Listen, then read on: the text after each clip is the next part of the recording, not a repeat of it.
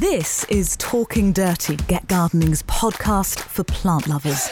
The video version is available on our Get Gardening YouTube channel, so you can head over there if you want to see our ugly mugs, and there are pictures of the plants there as well. There are full plant lists on our Twitter and Instagram at Get Gardening Now, so go check those out. But without further ado, let's start talking dirty. You said, by the way, Paul, that alongside show and tell outside, you might have snuck in a couple of plants.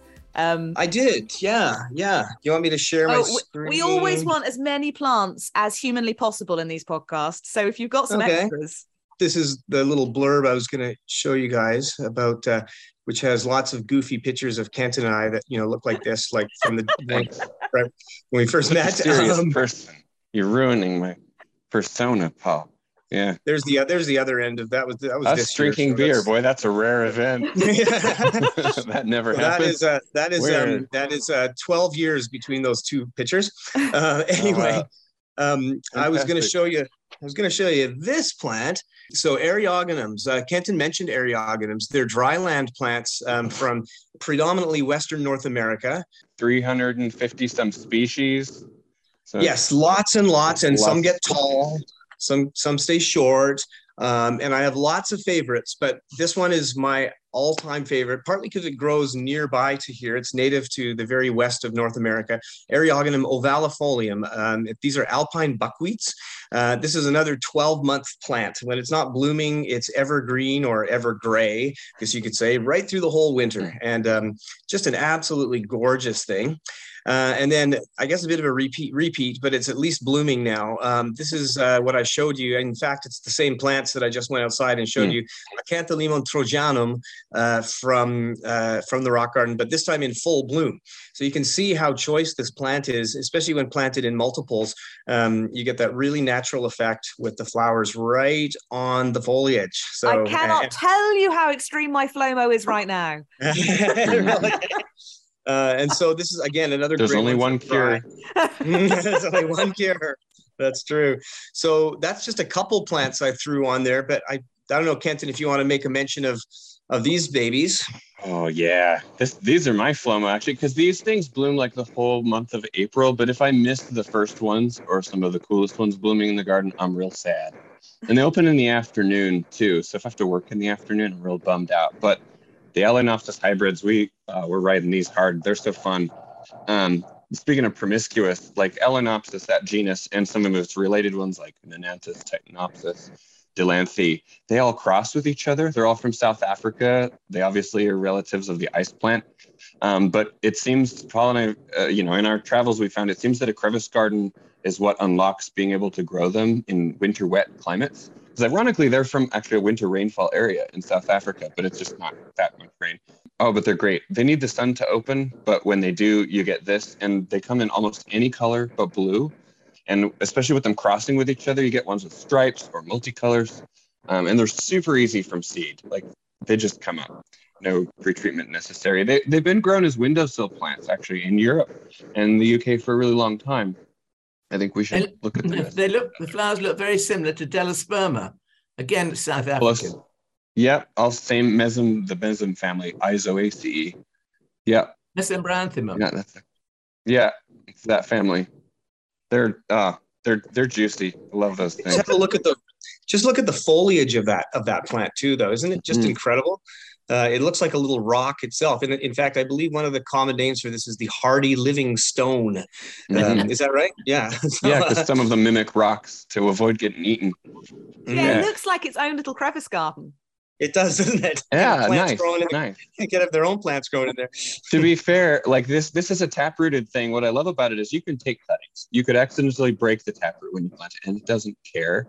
Um, and it, to be fair, it doesn't need a crevice garden, but it looks really good in a crevice garden. Well, it doesn't need one for me. Um, in the UK, actually, and on the west coast of the US, um, where it's wetter, it needs a crevice garden, actually. Um, Yeah, it needs that drainage. That was our excuse to put so many pictures of them in the book. So here's uh here's another one for you, Kenton. Just throwing you little Hmm. curveballs here. There we go. Yeah, yeah. So the Echinocereus you saw in my front yard, Western North American down to uh, down into Mexico. There's a lot of species in Mexico too, but they range in colors. and they cross with each other, which makes them fun in the garden. Some have these huge flowers that are fragrant, yellows and purples. The reds are my favorite. That's what's local here when we go hiking. Um, actually, you know, you're, you're, the the desert garden, Alan, where, where you're at. I'd be curious yeah. to see how much it approximates where I live. Like that's where we were hiking yesterday. Is in these arroyos that are dry most of the that time. We grow opuntias and trichocereus. Nice, really nice. Well, perhaps in a dry enough place, or if you can squeeze a crevice garden into that garden, you could do some echinocereus, maybe. And actually, um, our our friend. Um, uh, Jeremy at uh, Plant Delights Nursery on the east coast of the U.S. They built a probably the world's largest crevice garden out of broken concrete. And they're growing all these Mexican species of Echinocereus, and their climate is wet. In fact, it's humid in the summer. So I, I wonder if some of those Mexican species would do well in the UK if they were in a crevice. Could do, yeah. You know, I, I really think it's, I mean, and Cumbleton, you know, he grew these outside in the UK. I think under, he put glass covers on them most of the time. But I got to point out, that, like an alpine plant, most echinocereus are cushions. They're buns. Now, you wouldn't want to touch them and pet them uh, like the, the arenarias or something. When you said they were scented, I thought, well, I wouldn't want to put my nose in there. uh, when it's when it's big and soft and purple and, and, and, and like silk, you'll stuff your nose. Well, actually, you don't have to. You can smell it from a distance. They're that yeah. strong. So, yeah. But I love these guys. They're they're a bunch of fun. They're they're worth the wait and uh, and they love to bloom when I'm gone. That's usually what they do in April. like wait till there's a work trip and then they all go yeah. off. Yeah. Mm-hmm. That is what gardening is. Like your plants uh-huh. control you. Like they just wait until you're going, and then they're like, "Here we are." yeah, that happened a lot this spring. I, I I keep looking at my garden, seeing these seed heads, and thinking, I don't remember seeing the bloom on that this year. And then yeah, I thought, oh yeah, it was hardly home this year. Because Paul and I were on the book tour. That yeah, happened to me a lot too. Yeah. Yeah, right in the middle of yeah. spring, right when the garden's in peak bloom, we have to leave it. So yeah, the irony, huh? yeah. Was that was that it of your um your screen shared photos? That's all I threw on there. Yeah, just uh, just four drought droughty plants for uh, two different climates and um, quite quite perfect crevice garden plants. And, and, the first time we've screen shared on Talking Dirty. Look at that, ninety five mm. episodes. Wow, first time for everything. Thank you for the the slideshow. It was um, it was amazing and has given me serious FLOMO. Um, for anyone who's joining us for the first time, FLOMO is how I live my life. It's this fear of missing out I get about flowers, plants, trees. Actually, I was um, visiting a garden in Cambridge earlier where I've just seen so many trees I want to grow, and I have a tiny suburban garden, so it's it's you know they're not all going to be happening for sure, but there is there is a lot of FLOMO from your book, and I'm lucky because actually one of these I looked up, and we have an alpine specialist who we featured on the podcast called D'Arcy and Everest, who are based really close to me, and uh, they had one in stock. So hopefully, I might actually nice. be able to to order this. Hmm. But my first one was Moltkia petraea. Ooh. Which I think you aptly described as the heartthrob of gardeners. Who would like to describe this plant? Kenton, you want to do that one? Good. I don't know. We, we, that's a plant we both love and grow. It's a it's mm-hmm. a borage, so it's related to comfrey and these things but it um it really behaves like a daphne or maybe even like a lavender if that's fair and it's mediterranean from the balkans so it's a little subshrub thing not quite evergreen is it um you know it's kind of uh, yeah, it's a, it's a, is it slightly woody? It's slightly woody, isn't it? It is woody. Oh, it's um, woody. Yeah. Yeah. Sure. But you know, it's, yeah, it's a little gray thing, and then it blooms, and it blooms for a long time because it's a borage, and they, you know, they do that thing, that like the scorpion tail unfurls and it just keeps cranking out flowers and it's blue like it's yeah, really like blue it. and just to show off how blue it is the the buds are kind of pink is it the bud paul or is it the old flower one of the one of the ages of flower is a slightly different color just to point out yeah how blue the actual flower is. it's so good. And that one's a little tricky to get a hold of and get seed, mm-hmm. a little slow to grow from seed. I think you were growing it from cuttings, were you? I, I, grow I grow it from cuttings, yeah. Yeah, wintertime yeah, nice. with bottom with bottom heat, yeah. But it's a great plant. It makes it a, it, it grows into a dome shaped plant, which is perfect uh, for for our our applications. Um, and again, when it's and when it's when it's blooming, it's just covered in flowers. You know, you hardly see even the, the gray foliage. It's just a big blue gorgeous borage thing. It's just a gorgeous thing. So that's uh Is that when you're is that when you're looking for Thordis? I, that that was when I went through the book and there were lots of things, but I, I love blue. And I now you've said it's that kind of borage relative. I'm I'm a sucker for anything like that as well. So I can see why I was drawn Nice. to it. I also love ferns though, and I did think the Asplenium ceterach, oh yeah. the um the rusty back fern, the little Mm-hmm. dinky um resurrection fern, I think you described it as. Uh That's right. Yeah. that was Yeah. so cute and Aren't they cute? I know, and, that, and that's a European fern, as far as I can tell. Um, and it's one that I have never seen in a garden in North America. And then when we went to Europe, it was in almost every garden, right? At least in the Czech Republic and um, and in the UK, where I saw it in the UK. So it's it's one that I actually have yet to get my hands on, and I assume we both have yet to get our hands on it. Um, but it's a beautiful little one. It's recently been changed to Asplenium. It was called Ceterach officinarum uh, up until recently, uh, but now it's a spleenwort. So just to set the record straight on that one, um, it's a it's a great little fern though, and it's one that I would say that I experienced FLOMO from. there we go. I'm in good Mhm. company. Mhm. Well, shall we go straight to your Flomo, Paul? What are you? I mean, apart from that asplenium, which you're welcome to Yeah. share. I wish I could show you a picture of my Flomo plants because obviously being Flomo, they're ex- exceptionally gorgeous. Um, but my first one, and it's not Flomo because I can't grow it. I'm pretty sure I could. It's just that I have not succeeded in growing it yet. Would be Helichrysum milfordii. Um, the Helichrysums, Oh. of course, are the straw flowers, right? And when we think of straw flowers, we think of these dried flower arrangement, tall paper things that you know they they come out blue and pink and red, and they never change. Um, this one's quite different. It's a it's a bun forming, of course, uh, rosette forming. Uh, plant just hugs the rocks it's from south africa and then of course it has its little straw flower kind of daisy like it's you know it's in the aster family so um, just a tiny little but so gorgeous white flower and then it's red underneath and so when it closes you see the, the buds look red and then it opens in the daytime This is horrible. We need a picture. This hurts. I, I know i know like- really do uh, On page 60, there's a very good illustration of it. okay Yeah, there you yeah. go Hel- helichrysum Yeah, was it- I, yeah I add pictures to the podcast, so the video viewers are Oh, good. going to be lucky. Good. They get So to see it. so We we're have going to talk about ice cream, but they actually get to eat ice cream. Yeah. That's good. Okay. But you did a good job of describing it, Paul. That that thank you Yeah. that sounds absolutely wonderful. I love a helichrysum thank in you. its normal state. So that Mhm. one Yeah. yeah. Mhm. little helichrysum bun, Yeah. yum. Good one. it's pretty So, amazing so is, is Flomo, Thordis, is it the plant that you, you don't have that you desire? Well, is it your you know, desiderata or, or is it? loose term. So it's it's often something I've not grown, but it can be something like I've grown before and want to grow, something I can't grow because I don't have the Mm. right conditions for it. It's um it encompasses a whole range of similar feelings where you just want to plant. Mhm, Right. mhm. That's a dangerous thing to ask rock gardeners because when you say list one plant you really love and want to grow, they'll have to, you know, whittle it down from a list of 50. Well, you, You know, can, you can start. have 'Cause like that's that's you what can rock have gardening's four, about. five, six. Like we're, we're not stingy No. on talking dirty. yeah, I think um, you know, it I I've realized lately I'm in sort of an era of my gardening where I'm really embracing just easy plants to grow because as a rock gardener, it's been almost a good decade trying the most difficult stuff and finally managing to grow like Dionysias outside and these like really difficult things. And then some of them just don't live that long if you do manage to keep them alive. And it's even more frustrating when you you grow it and you bloom it, but you don't get seeds. And then you, you you're like, oh man, I'm a dead end to this plant. And there's all this guilt and stuff. So I've been in the last couple years, I think I've really been in, trying to find like easy plants, just like satisfying easy plants. So um, I know sometime soon I will dive back into the Dionysias and the wacky, tricky stuff. Ferns are really hard, you know, for us, like rock ferns, but or lip ferns. But I think just simple things I just like drool about.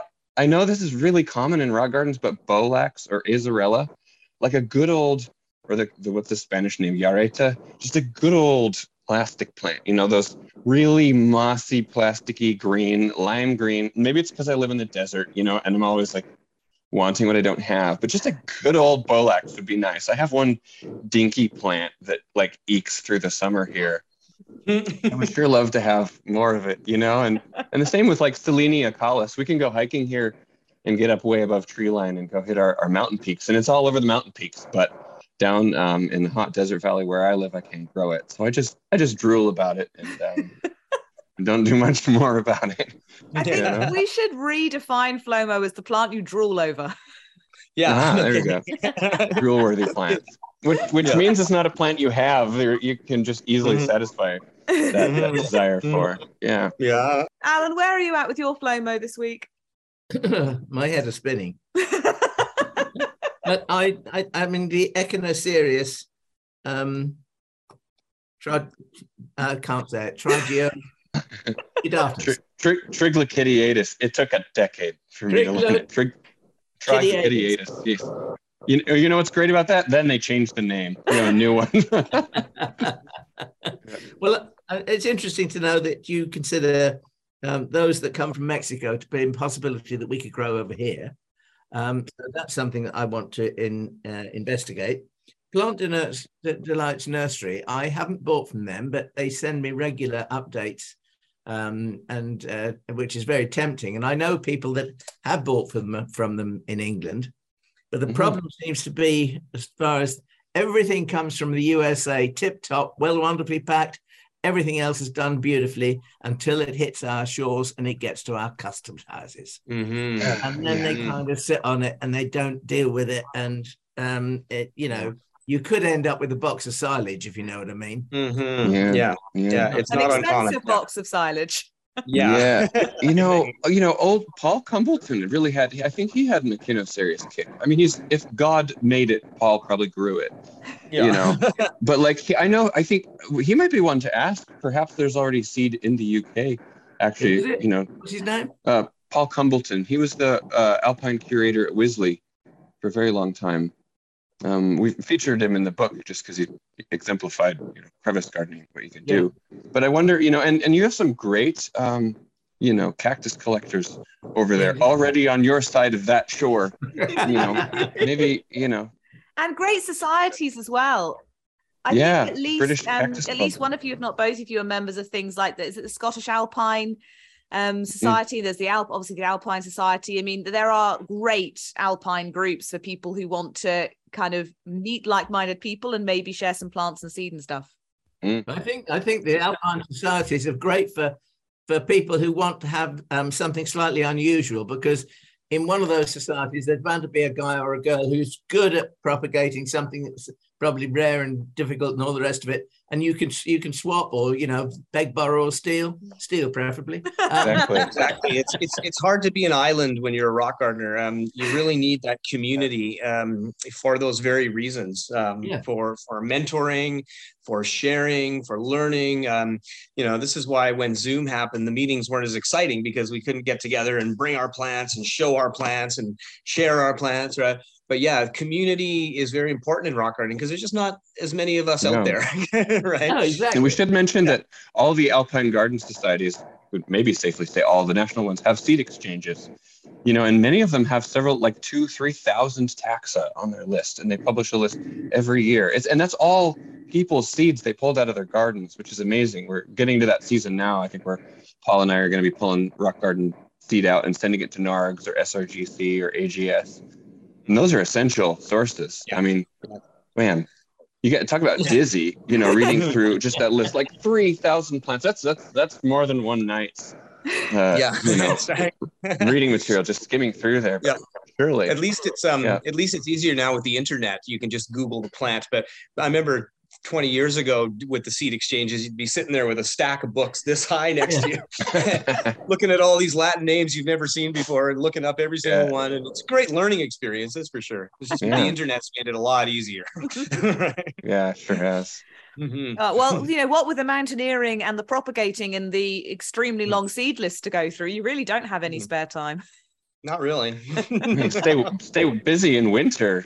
One Yeah, good thing yeah. on your side, I think, is that there seems to be a resurgence in not crevice gardening, rock gardening in England. Um, and there's, I mean, there's three good gardens that have good rock gardens. One is the RHS Rosemoor in Devon. Um, they have this wonderful sort of rocky landscape with water coming through it all the time. And, you know, ferns that I grow here are three foot tall. Down in Devon, they're six feet tall is that Um, right yeah, it is that Yeah. is that different. Um, Chatsworth House in Derbyshire, which is really not a house, it's a palace.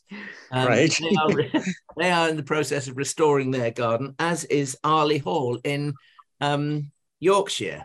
And Excellent. This is because rock gardens lost popularity, but it's coming back. That's right. I agree. Yeah, yeah, And I agree. with smaller gardens, you know, they can grow more plants in a smaller space, and it Mhm. pleases them. Exactly. There's lots Yeah. of reasons to get back into rock gardening in this modern day, right? Space Not is just climate one of them. Yeah. Yeah, cl- climate change. Um, Yeah. uh, another one is time. People have less time these days. Um, you know, just trying to just trying to survive. And so, rock gardening, you know, especially once the garden's built, uh, tends to be a lot less labor intensive to kind of keep it up. Or you can turn your back on it for longer if you need to, and go on holiday and stuff like that, right?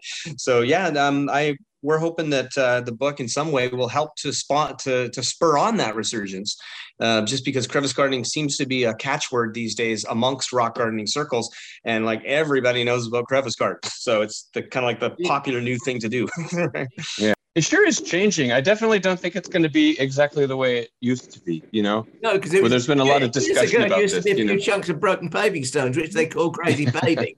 And Uh-huh. you know, Yeah. how you how you started off, you know. So yeah, I think it's um, it's it's gone from a jumble of broken stones to art. Yeah. that's right that's right yeah very much Yeah, so it's- it's- past uh, 100 years I l- love to overuse the word. It's gone postmodern. It's gone all these different directions. We even there's a picture in the book, but probably one of the most wacky, innovative things we learned about was a styrofoam crevice garden because it's on a roof, and it wasn't to grow alpine plants as much as um, tall grass prairie plants, which you usually couldn't grow in a roof garden, right? That's you, you know that was a problem before, but Hmm. making a styrofoam crevice, like who who would How have do they thought? fix styrofoam? Wouldn't it blow off? um, no, it's uh, it's it's it's pinned together. It's locked together, and my guess is it's UV stabilized so that the sun doesn't break it down. But it's a Ah. Peter Korn thing, um, over there in Sweden. But Peter you know, Korn of the Sand Gardens. this, yeah, the sand guy. So you know, it's like I, I think this is only the beginning of what we've seen. Like broken concrete might have been like the old nasty thing, but we've now seen some beautiful things done with broken concrete because they don't have rock in some places on Earth. To be fair, you know, and and then there's also that ecological side of it and the, the climate change side is you know what do we do with these big heaps of concrete, which um, you know the statistics on on the um, carbon emissions for making concrete is like staggering. So you know, turning that junk into uh, a garden is wonderful. You know, there's it's truly gone postmodern. I love just watching that right now. It's, it's crazy. It's nuts. It's not not your grandma's rock garden I anymore. mean, talk, talking, about, talking about materials, um, for instance, I mean, I'm seeing people doing something similar with logs. They're using Mhm. wooden Nice. logs. I mean, the whole thing Nice. gradually just degenerates because you know it, it Yep. rot. Um, invertebrates and goodness knows what eat it, use it, live on it. Fungi live on it, and it's, it's just another way of using kind of crevice gardening, I guess. Great. yeah Yeah, Mhm. there's, there's plants that specialize on that. A lot of those ferns we're talking about specialize Yeah, on rotting ferns, logs. ferns, ferns. Or I've- pleiones, like yeah. Yeah, just inside, just inside the entrance to my garden, there's a pile of logs, and we deliberately left the logs, and they have over time sort of become this crumbly dark brown stuff with ferns in them. I mean, the, the spores of ferns have just come in. I didn't put them in there, but you know, it, it's just something that happens. Paul, that might be a challenge we should put forward is someone build the first wooden crevice garden. no kidding Do it. I dare you. Never say never. yeah That's, that's, that's when it'll Benson, happen. it's been done. You know- We did it first. Oh, you did it first. Oh, never go, mind. go write a never book about it Yeah, nice. Well, what I love is this is a really exciting time. People are, I'm sure, going to want to try this, and you've got a book with 250 plants to inspire them. Um, so Hmm. thank you. For, I mean, it must have been a lot of work putting this together. So thank you very much for the hours that you clearly spent Hmm. researching it and all these beautiful photographs and all this really useful info. We are indebted to you for your labours. Hmm. it's our pleasure Wouldn't, wouldn't mean anything if it didn't get read. So thank you so much. Well, Mhm. go go out and read it. The Crevice Garden: How to Make the Perfect Home for Plants from Rocky Places. And just no, remember, everybody. Just remember, everybody. Christmas is not that far away. It's a great present. and know that the people behind it have their own fabulous crevice garden, so they definitely know what they're talking about. You saw it mm-hmm. here on Talking Dirty. Mm-hmm. Guys, I'm mm-hmm. so glad we managed to make this work. It wasn't the easiest thing to set up because four people who were busy on different time zones was not Yeah. not easy, but it was so Well done. worthwhile. so Yeah, pleasure. so thank you Nice to meet everybody. you both. Happy gardening, everybody. Okay. Happy gardening. Yeah. Happy Happy gardening. gardening, See you everybody. All the best. Hey, Thordis here. Just to say thank you so much for listening to Talking Dirty. You are now officially our favourite person. If you really liked it, please do subscribe because we'll be back for more plant loving mayhem next week. And as you're our new favourite person, we don't want you to miss out. If you've got a question for Alan and the experts, you can email it to hello at getgardeningnow.co.uk. So happy gardening, and we'll see you, oh favourite person, next time.